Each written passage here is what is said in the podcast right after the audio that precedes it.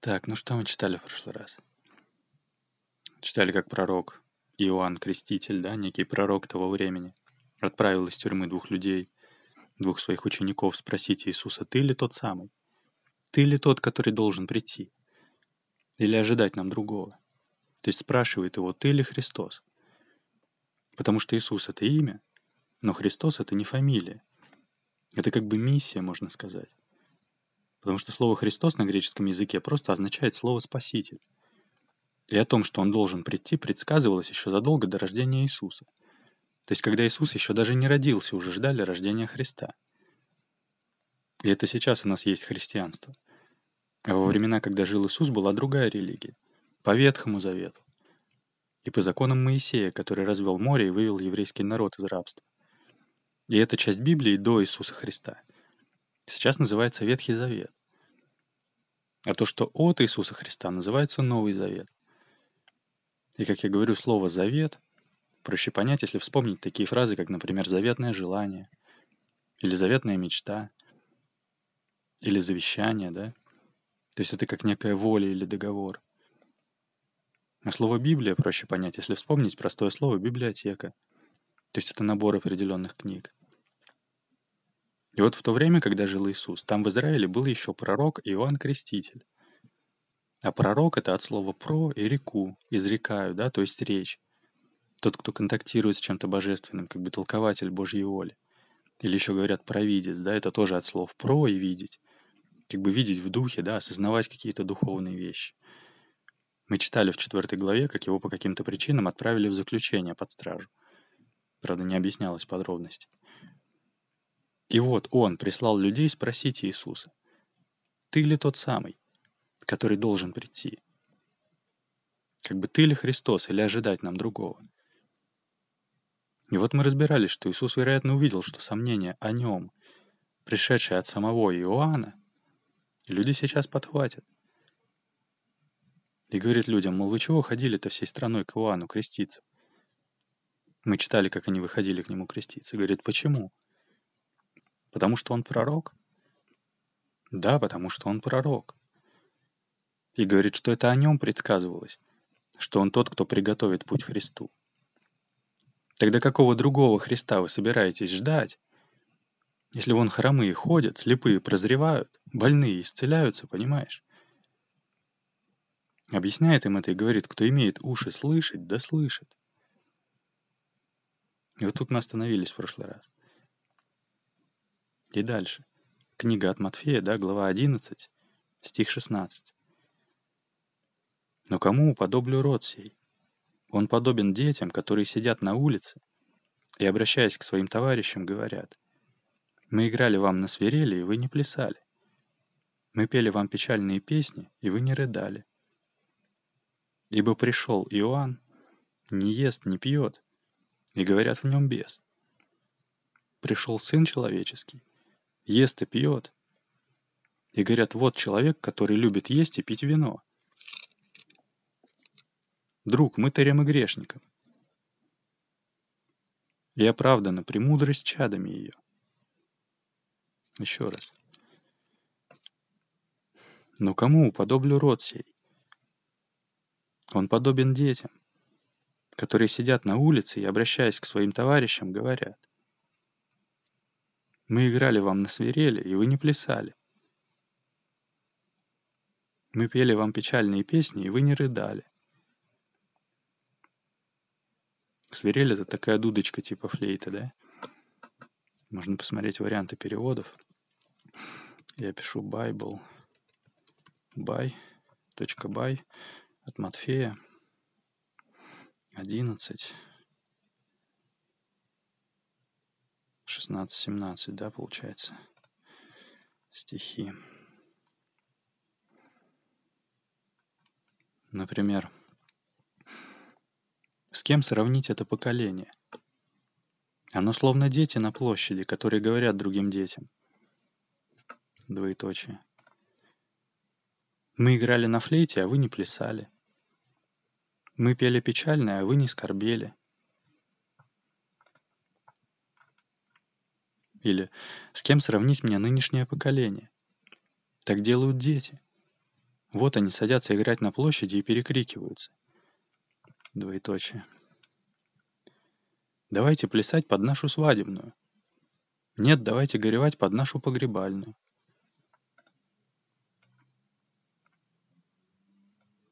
Или с кем сравнить мне людей нашего времени? Они похожи на детей, которые сидят на площади и одни кричат другим. Двоеточие. Мы играли вам на свирели, а вы не плясали. Мы пели вам печальные песни, а вы не плакали. Получается, мы играли вам на свирели, а вы не плясали, а как бы другие кричат. Мы пели вам печальные песни, а вы не плакали. Это как у Маршака. Знаешь, сказку «Дедушка едет», а мальчик идет. Можно прочитать ее. А мальчик идет.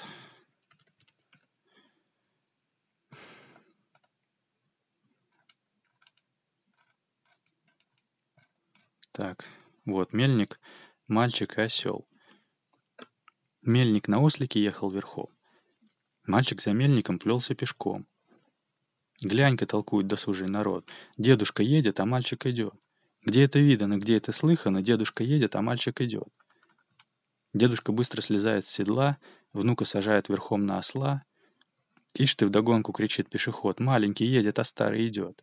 Где это видано, где это слыхано, маленький едет, а старый идет. Мельник и, мальчик, мельник и мальчик садятся вдвоем, оба на ослике едут верхом. Фут и смеется другой пешеход, деда и внука скотина везет, везет. где-то видано, где-то слыхано, деда и внука скоти, скотина везет. Дедушка с внуком плетутся пешком, ослик на дедушке едет верхом. Тьфу ты хохочет народ у ворот. Старый осел молодого везет. Где это видано, где это слыхано, старый осел молодого везет. Что это такое это напомнило? Он как бы говорит, мол, люди, с кем вас можно сравнить, на кого вы похожи? Вы детям подобны, которые не могут договориться. Говорит, ну кому уподоблю род сей? Он подобен детям, которые сидят на улице и, обращаясь к своим товарищам, говорят. Двоеточие. Мы играли вам на свирели, и вы не плясали. Точка с запятой. Мы пели вам печальные песни, и вы не рыдали. Точка. То есть одним весело, им вообще не в тему тут под грустные песни плакать. А другим грустно, им под веселые песни плясать вообще не хочется. Выключите, уберите, понимаешь? Типа как вам всем угодить-то? Говорит, пришел Иоанн, не ест, не пьет. И мы как-то разбирались, что он вел аскетичный, то есть отшельнический образ жизни. Жил в пустыне. И говорят, в нем бес. Может, его поэтому и заключили под стражу, я не знаю. Еще раз. Ибо пришел Иоанн, не ест, не пьет, и говорят, в нем бес. Пришел Сын Человеческий, то есть Иисус, ест и пьет, и говорят, вот человек, который любит есть и пить вино. Как будто малобжора, знаешь, любит есть. Был такой грех чревоугодия. Угождение животу, да, грех обжорства осуждаемый в Библии. И мы с тобой читали, как Иисусу предъявили как-то раз, мол, почему твои ученики не постятся? То есть не делают этих воздержаний в еде, не голодают. Друг мытарем и грешником.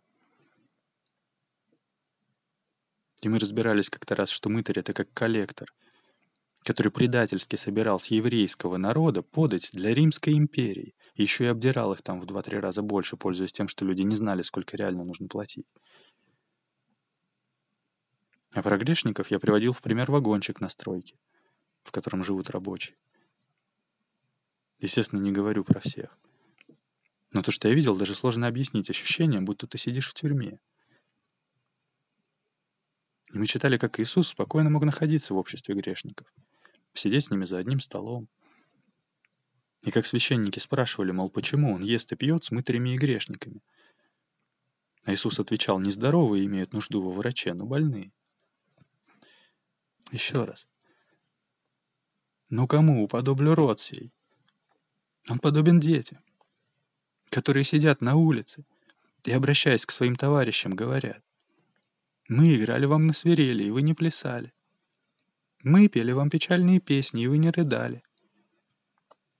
Ибо пришел Иоанн, не ест, не пьет, и говорят в нем бес.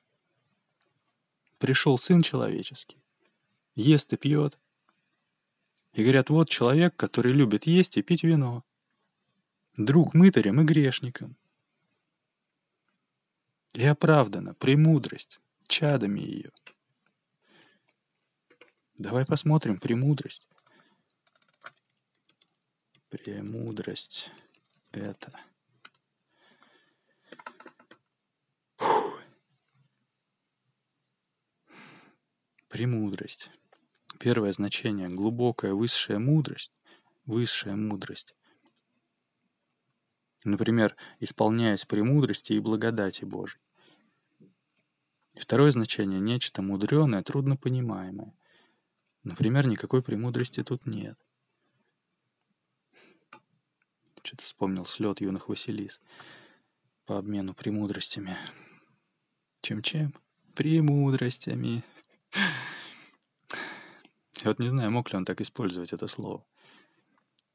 Мне просто кажется, что он говорит о человеческой мудрости, которую только что уподобил детям. И что эти дети, чада, да, оправдали себе свое неправильное понимание. Знаешь такую штуку, да, что человек сам себе объясняет, почему он прав, находит аргументы, почему он прав, не желая увидеть, что не прав.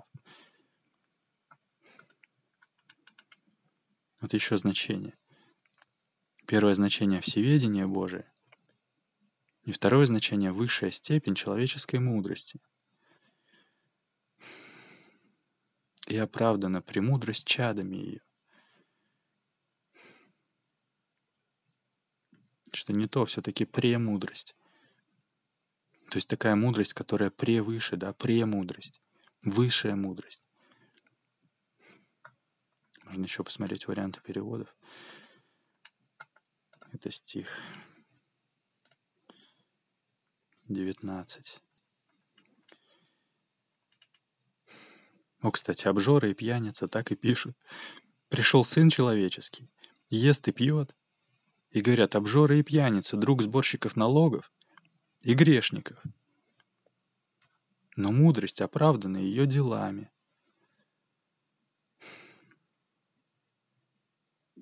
Хм.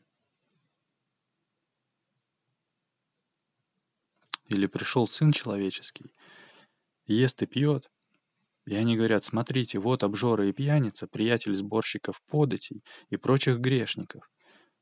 Но Божья мудрость своими делами оправдана. Кстати, он сказал, что люди подобны детям. А тут, говорит, оправдана премудрость чадами ее. И мы с тобой разбирались, почему говорят, что люди сыны Божии, а где дочь.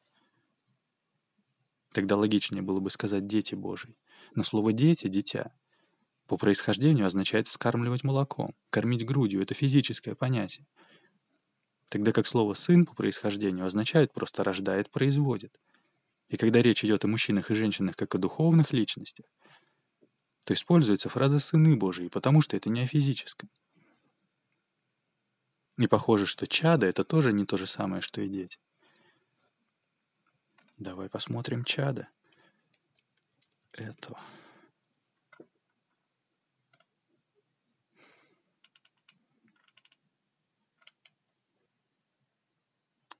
Смотри, слово «чада» образовано от исчезнувшего глагола «чати», имеющему ту же основу, что и «зачать», «начать».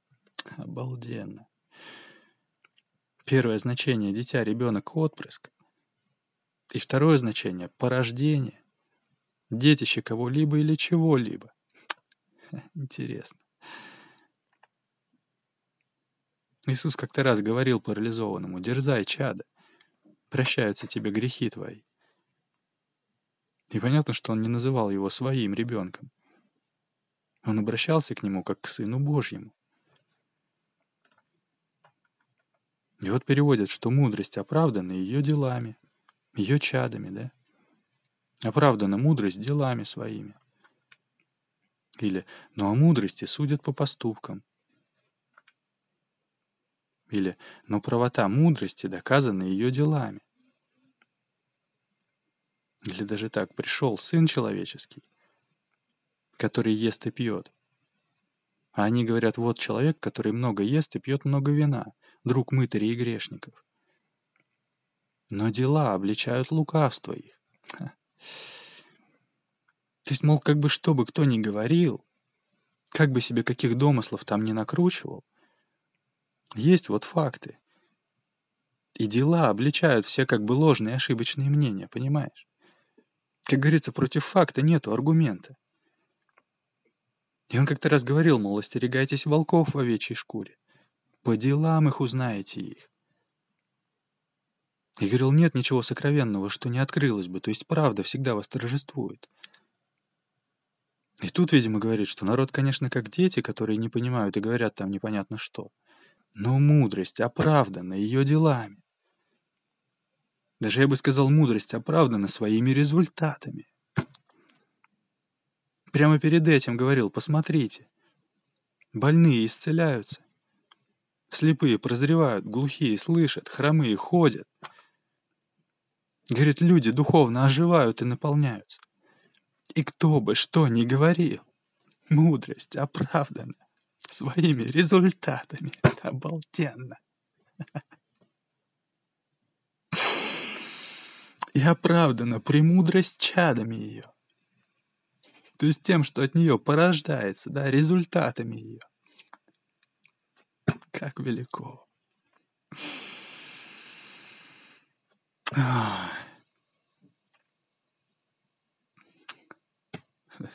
Что тут скажешь? Хотя мне, конечно, лично понравился вариант про то, что люди оправдывают себе свою неправоту. О. И дальше 20 стих. Тогда он начал укорять города, в которых наиболее явлено было сил его, за то, что они не покаялись.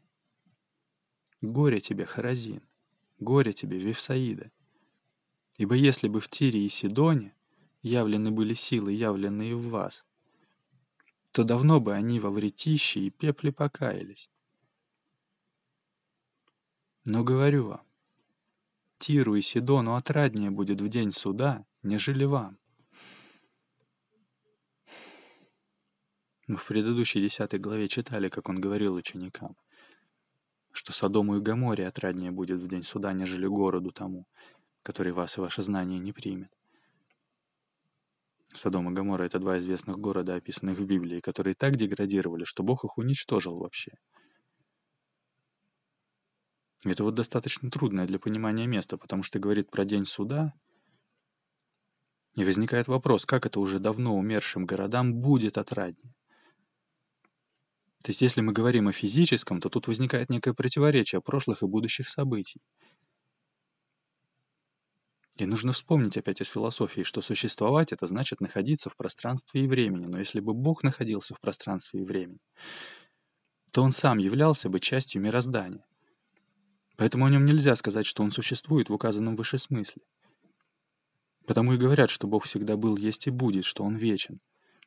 Потому что Бог — это не старик на облаке, это сама сила жизни. И эта божественная сила, да, это духовная сила, она нематериальная.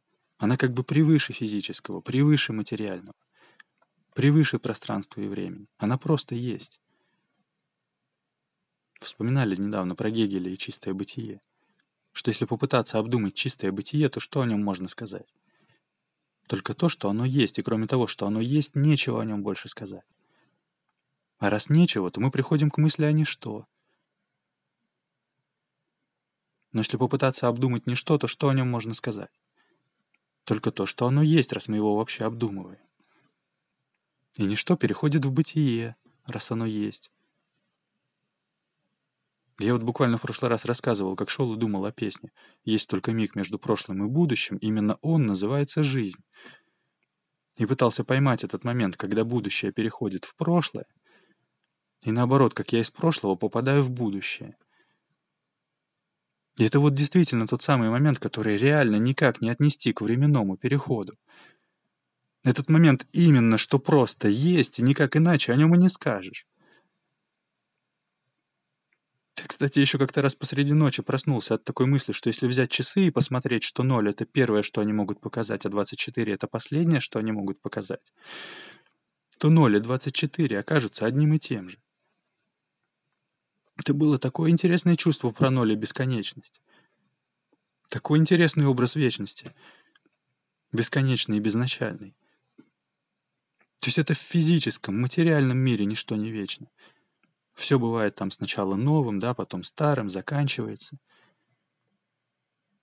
А в духовном есть только состояние, качество состояния, да, существования, лучшее или худшее. И мы читали, как Иисус говорил, что ни одна черта не пройдет из закона, пока не закончится небо и земля. То есть пока все это существует, есть законы того, как это все устроено. Но получается, может быть, что физически это все когда-нибудь и закончится. Или изменится, да? Но не будет уже так, как сейчас. То есть того, как сейчас, не будет. И в этом, в принципе, нет ничего удивительного. Потому что мы знаем, что когда-то на Земле жили динозавры, а сейчас нет. И так далее. Но Иисус все-таки говорит нам о Царстве Небесном и жизни вечной. Этой духовной жизни вечной. И духовно, в каком состоянии человек окажется в будущем, в таком и окажется. И когда он говорил, что земле Содомской и Гоморской отраднее будет в день суда, нежели городу тому, который вас и ваше знание не примет, я говорил, что ну окей, там люди скатились. Деградировали настолько, что жизнь от них избавилась вообще. Это, конечно, плохо, но как бы хотя бы заслуженно. Как бы да, мы скатились. К нам Христос не приходил. Нам учения не давали, у нас шанса выбраться не было. А если эти люди вдруг осознают, что к нам приходили, нам приносили, нам давали шанс, и мы его не взяли, вот это будет печаль так печаль. Там реально Содому и Гаморе отраднее будет. Потому что поверь, что это все-таки коренное, исходное, фундаментальное, да, какое еще? базовое, там, изначальное стремление любого живого существа. Именно развитие, а не деградация. Иисус говорил, не бойтесь убивающих тело, души же не могущих убить.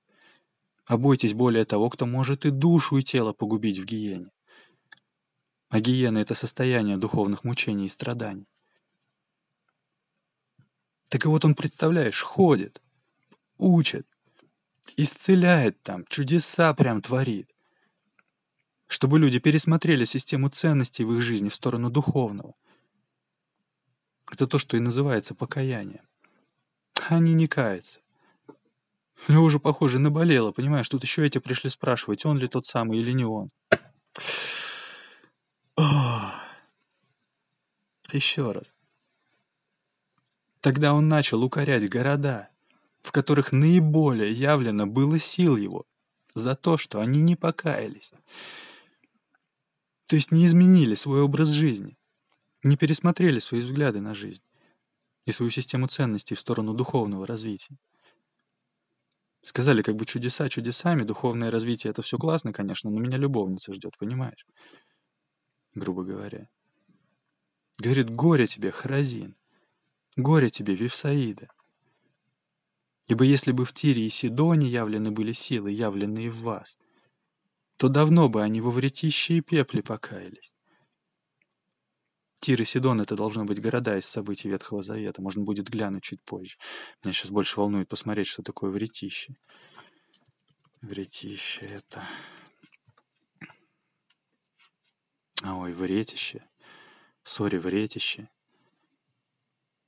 Одежда из грубой ткани — длинная грубая рубашка из козьего или верблюжьего волоса, надевавшаяся во времена печали, раскаяния и глубокого поста. Аскеты, то есть отшельники, носили ее на голом теле для умерщвления плоти. В смысле, для контроля над плотскими желаниями, я так понимаю, да?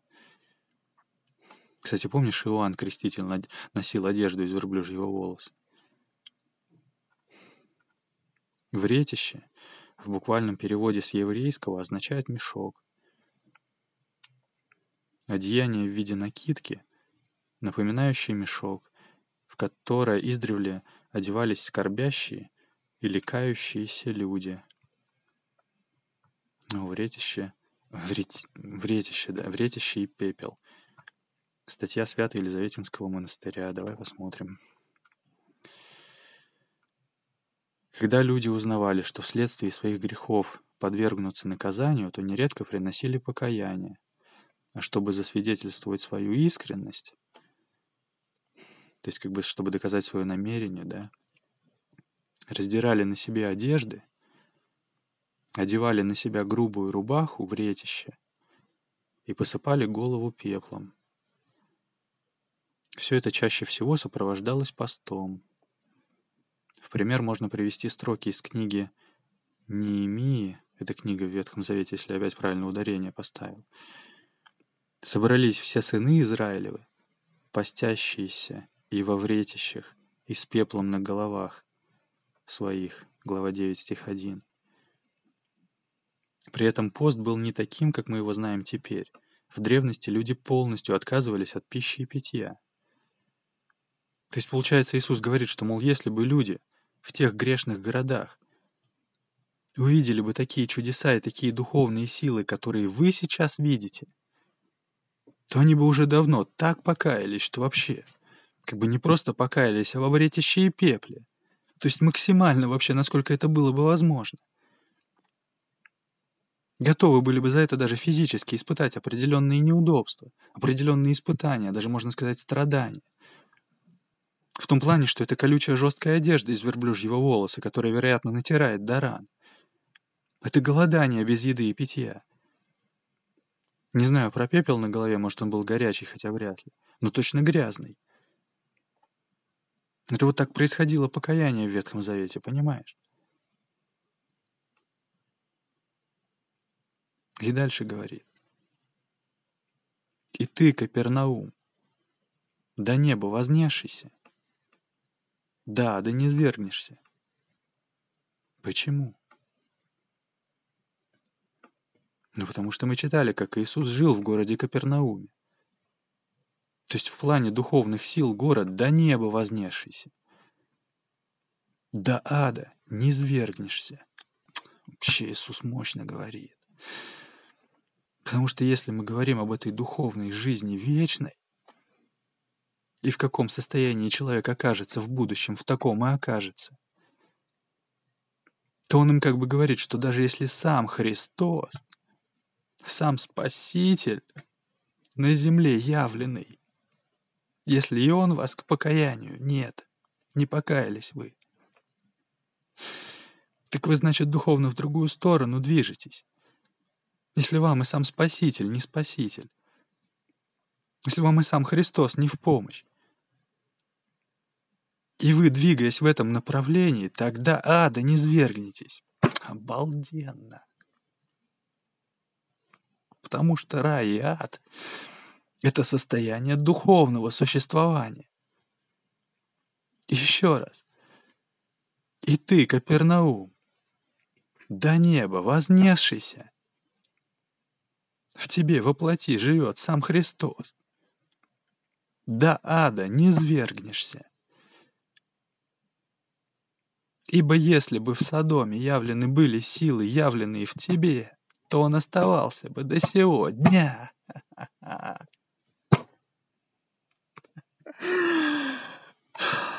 Оно сходится просто строка к строке.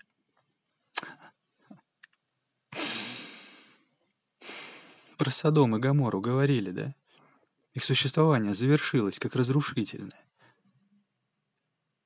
Но тут говорит, что если бы там были явлены те же силы, что вам сейчас, то Содом оставался бы до сего дня продолжал бы существовать. Но говорю вам, что земле Содомской отраднее будет в день суда, нежели тебе. В смысле городу Капернаум, да, его горожанам. Потому что в Содоме таких сил явлено не было. А если эти вдруг осознают, что ну вообще, сам Христос пришел, дали шанс, только бери и мы его сами не взяли. Это, конечно. И знаешь, одно дело, ты и не находил золото, и у тебя его нет. И другое дело, если ты нашел золото, но как бы не понял, что это золото, подержал в руках и выкинул. Не взял его, да? Вот обидно-то будет. Только речь-то о чем-то еще более ценном. О бесценном, я бы даже сказал. Еще раз.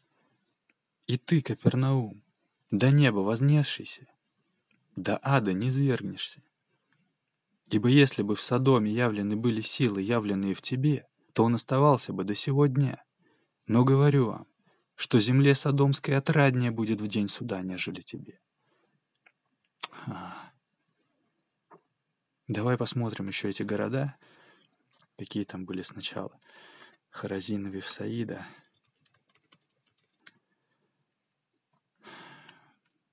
Небольшие, некогда процветающие города недалеко от Капернаума. Спустя примерно 400 лет после жизни Иисуса эти города были разрушены, вероятно, землетрясением. И написано, Иисус начал укорять города, в которых наиболее явлено было сил его. И логично, что это там, где он жил, Капернаум.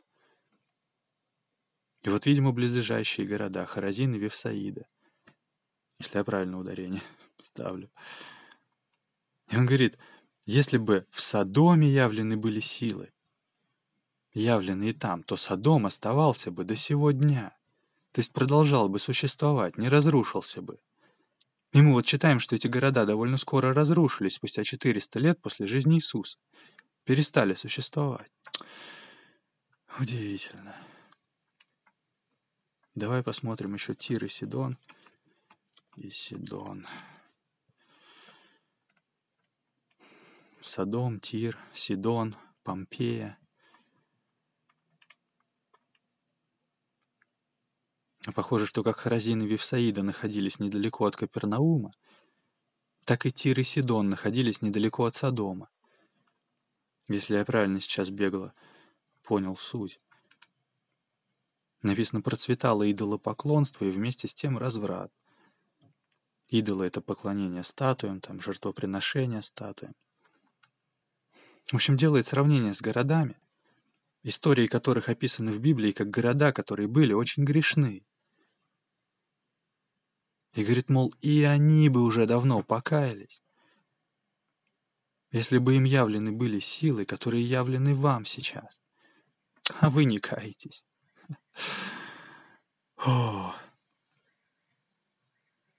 И дальше 25 стих.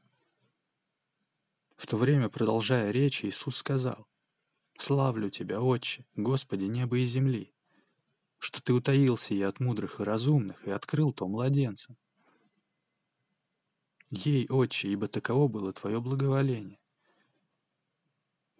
Давай это в следующий раз.